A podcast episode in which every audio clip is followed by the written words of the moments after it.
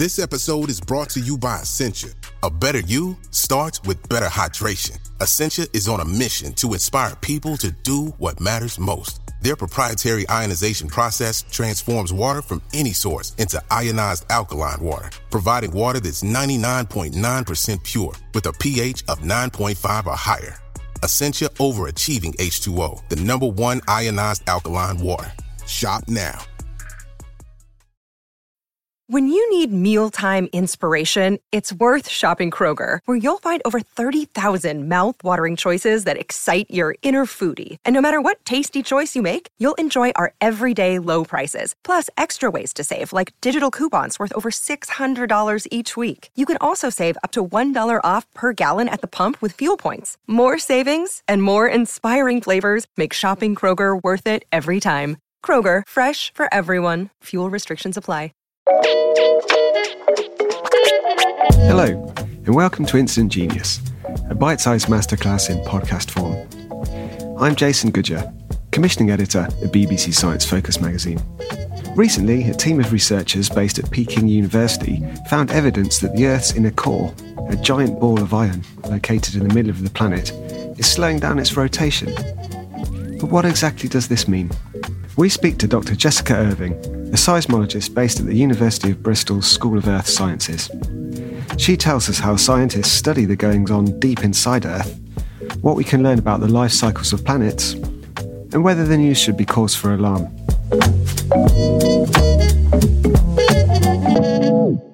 Okay, so there's a new study that's being carried out at the university in uh, in Peking that said that the rotation of the Earth's inner core may have stalled and potentially that it could go into reverse. So, to the average non geophysicist, such as myself, that brings up an absolute you know ton of questions. So, let's start with the basics. So, what exactly is the composition of the Earth and, and its core? And, you know, what does it look like if we cut it in half? That is a great place to start because what we can see as people, only the Earth's outer layers, we're standing on the crust of the Earth and we know that it's made of rocks. But when you go deeper into the earth, we've got this layered structure, and we often talk about it being like layers of an onion. In fact, it's more complicated than that. So the crust of the earth is made of rocks, silicate materials, and then we've got this huge expanse that we call the mantle. That's solid rock like material, but it's rocks that are under high pressure and high temperature, so they're different to the rocks that you would find if you wandered out into a park. But we're rocks from the surface down to the bottom of the mantle. And beyond the bottom of the mantle, we get into the deepest regions of the Earth, which are Earth's core. And there we leave the rocks behind and we enter a world that is made of iron. So it's a world of metal. And that metal has ended up there because iron is heavy compared to rock. So that density contrast has put most of Earth's iron, although by no means all of it, into this big ball at the center. So when we're talking about Earth's core, we're talking about a huge ball that's about half of Earth's radius made of metal. And then we can split that core into two more distinct chunks. So we've got the outer core, which is made of molten metal or fluid metal. It's moving around quite fast. But in the middle of the Earth, we've got this solid inner core. And that's what the paper you're talking about suggested might be doing something a bit unusual. The inner core has a radius about a fifth of the Earth's radius, so it's small compared to our planet it's not too different in size to something like Pluto, and it was actually discovered after Pluto was. So we knew about things way out in the solar system before we knew what was happening under our own feet. And that's the layer of the Earth that we're going to spend a while talking about today. Yeah, so that's really interesting. So, how do we know this? How do we go about studying it? You know, as you say, it's, it's something that we can't see so we have a variety of different techniques to make what we call indirect observations. So we have no hole that has been dug that's going to help us out.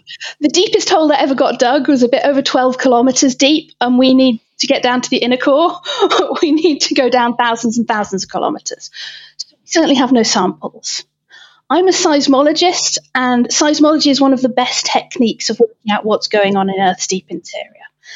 And the basic principle goes like this an earthquake happens and energy gets radiated. It's elastic energy, it's a sort of earthquake waves that come out. Those waves go right through the earth, and the different properties of the earth cause those waves to speed up or slow down and change direction. And so we look at the earthquake waves on the far side of the Earth and we use those signals to work out what the middle of the Earth must be made of. And the inner core was discovered by Inge Lehmann in 1936 based on those sorts of seismic observations. So it's seismology that told us there was an inner core there in the first place. So it wasn't until 1936 yeah, we're not even 100 years into knowing that we have this deepest layer of the Earth, this inner core. So this is a pretty new discovery. Yeah, if, if I get my um, my history right, that's more recent than things like quantum physics. Exactly. And that's because there's a whole rest of the planet in the way. So this is not the easiest place to study.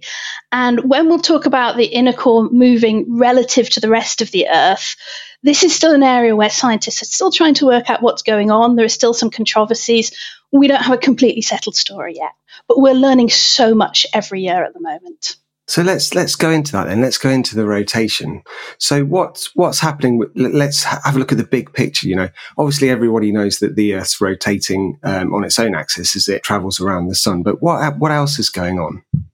So when we think about Earth's rotation, we're thinking about a day, right? How long does a day take? And we're used to our 24 hours of day of a day. And what we actually have with this idea that the inner core might be rotating is just that it's rotating at a slightly different speed to the rest of the Earth. So it's not like it's going backwards completely. It's just that it's maybe moving at a slightly different pace. And so one relatively simple analogy might be that you and your friend, you go down to the swimming pool and you're going to swim some laps. And you swim your laps, and your friend is ever so slightly faster than you. So maybe by the end of an hour, they've done one extra lap. It's not a very big speed difference, but if you add it up over a long enough time, you just get that one extra lap. And so we're talking about very small differences in speed. And so one idea is that the inner core could be moving at a slightly different speed. Another idea is that just sometimes it's moving a bit faster and sometimes it's moving a little bit slower than the mantle. So it's not that it's always going faster, it's just that the pacing's slightly different. And so to go back to that analogy, you and your friend, you've got a similar overall pace, but sometimes you're going a bit faster, sometimes they're going a bit faster, and you end up on average in that case doing the same thing. And we're still really trying to distinguish between those different cases because we've only got a limited number of years of scientific data to look back on. So there's a lot to unravel here. Yeah. So, what causes the, the, rotation? Is it just the action of gravity? The rotation of the Earth or the rotation of the inner core? Which one? Well, well, let's say both. Okay. So, we're spinning around and we have this angular momentum. Right. So, we are a spinning ball that is spinning as it loops around the sun every year. The inner core has a couple of different forces acting on it, which could help to make it spin differently or could hinder it spinning differently.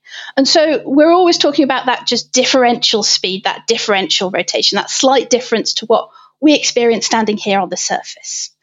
The forces that might want to help it change a little bit are electromagnetic forces. So, one of the most important things we haven't said yet about Earth's core is it's where our magnetic field comes from.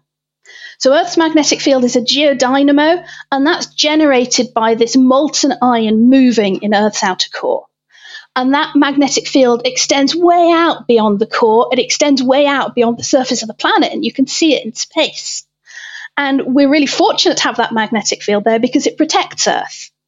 But that's generated in the outer core, and it's possible that there are twisting or toroidal elements of that field which might actually shove the inner core to twist it slightly.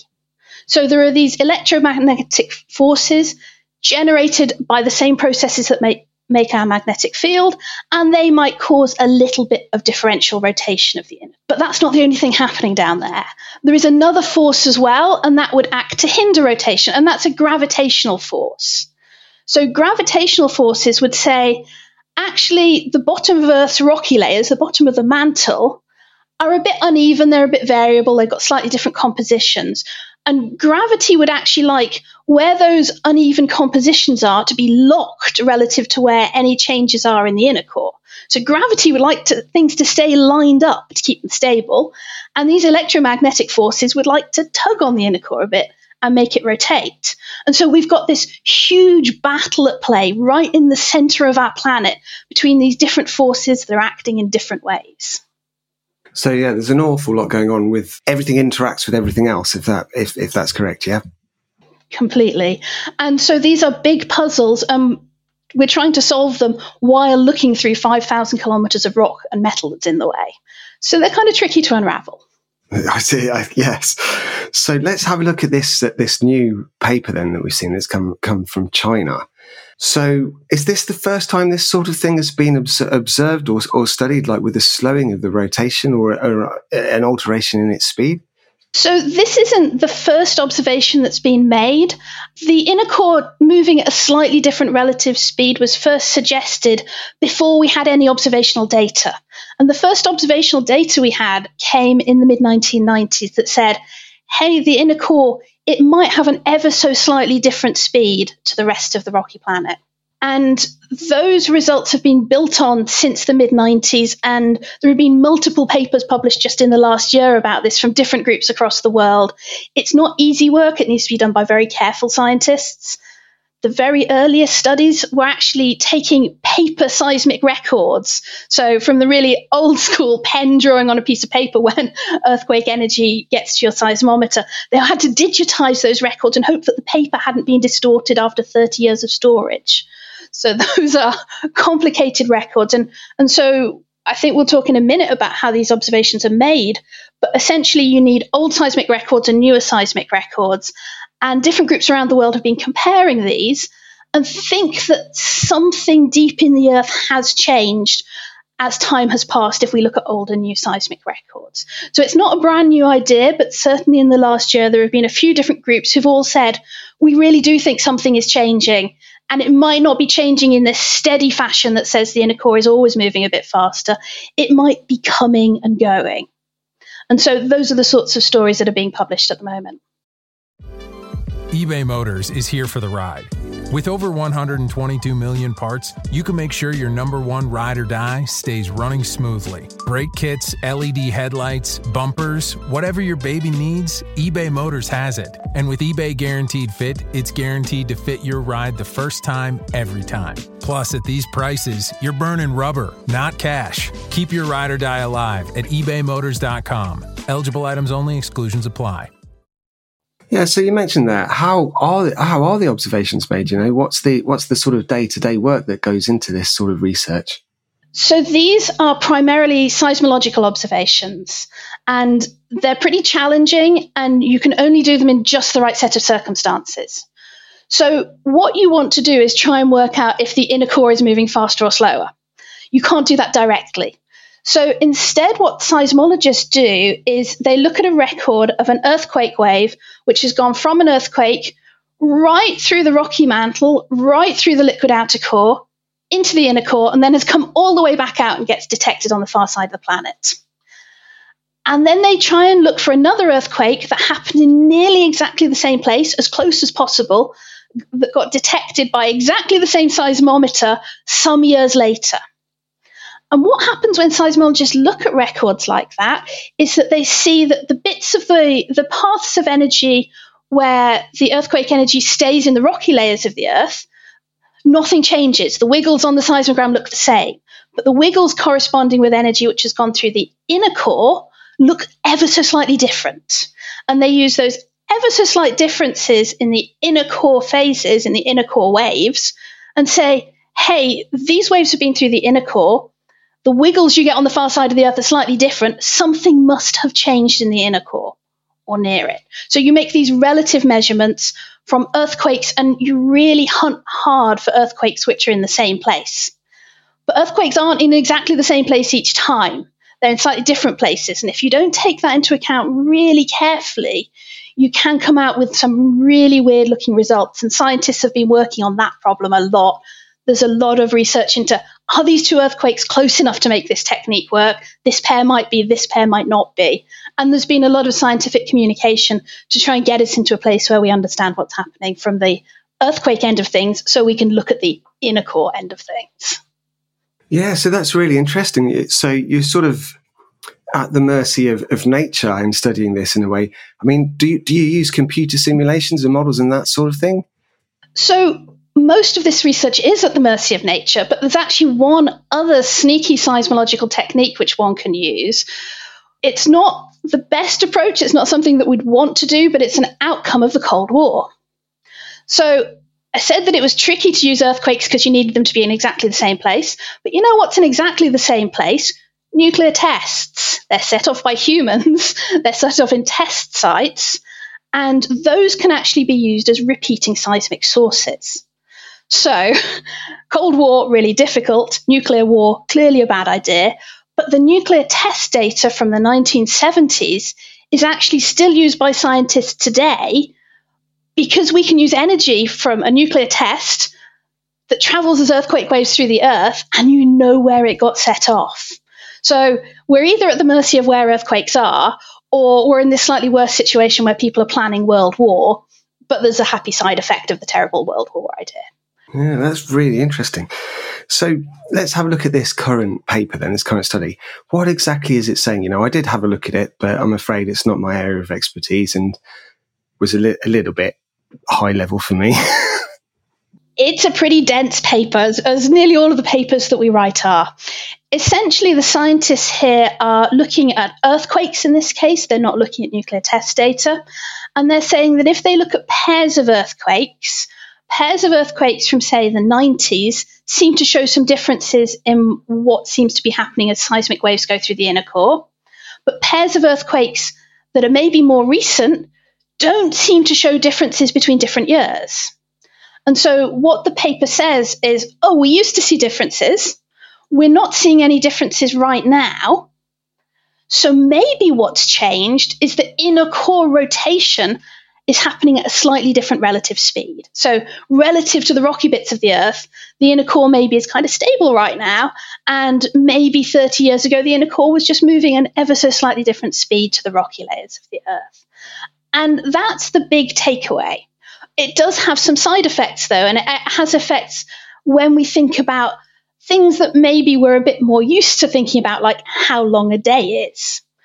Because there are ideas that these changes in inner core rotation rate might, we're not sure, but they might be linked to ever so slight changes in the length of a day. And this is one of the conclusions that this paper draws. It looks like maybe the changes in inner core rotation that they think they see are related to changes that other scientists have observed in how long a day takes. So, how big an effect could that have? So, let's put this in context. This is not enough time to have an extra cup of tea in the morning. These are really, really tiny changes. We're talking about changes which are maybe a tenth of a millisecond in the length of a day. So, they're tiny, tiny fractions. Okay, so has the length of the day changed over the over the, the course of the, the Earth's history at all?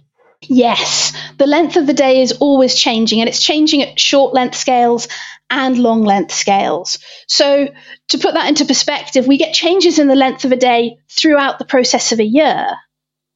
We get changes in the length of a day when we have an El Nino year compared to a La Nina year. So, we've got these changes in the length of a day that we experience in modern life anyway. But there have also been huge changes in the length of a day over Earth's history. So if we go back to the end of the age of the dinosaurs, we're maybe talking about, you know, something like half an hour shorter day than we have now. That sort of order of magnitude. And if we go back much further in history, days used to be shorter. That's well before human history ever took place. Humans have felt pretty similar lengths of days. But if we go back to early Earth, then days used to be shorter, and our days have steadily got slightly longer over the history of our planet. So, does this change in the, the rotation of the inner core affect? You, you mentioned there the, the, Earth's magnetic field. Is that affected at all by the uh, the change in the rotation of the core? So it's likely actually a byproduct of what the magnetic field wants to do anyway. So it's not that the inner core is making the rest of the Earth do something. The inner core is kind of the recipient of being yanked on a bit by the magnetic field. So it's not that we have to worry about the inner core doing anything malevolent. It's just that we're able to try and understand a bit about what the magnetic field is actually doing by looking at the inner core. We don't have any ways to directly sense how the magnetic field is being generated in the center of the Earth. We can only look with measurements at Earth's surface.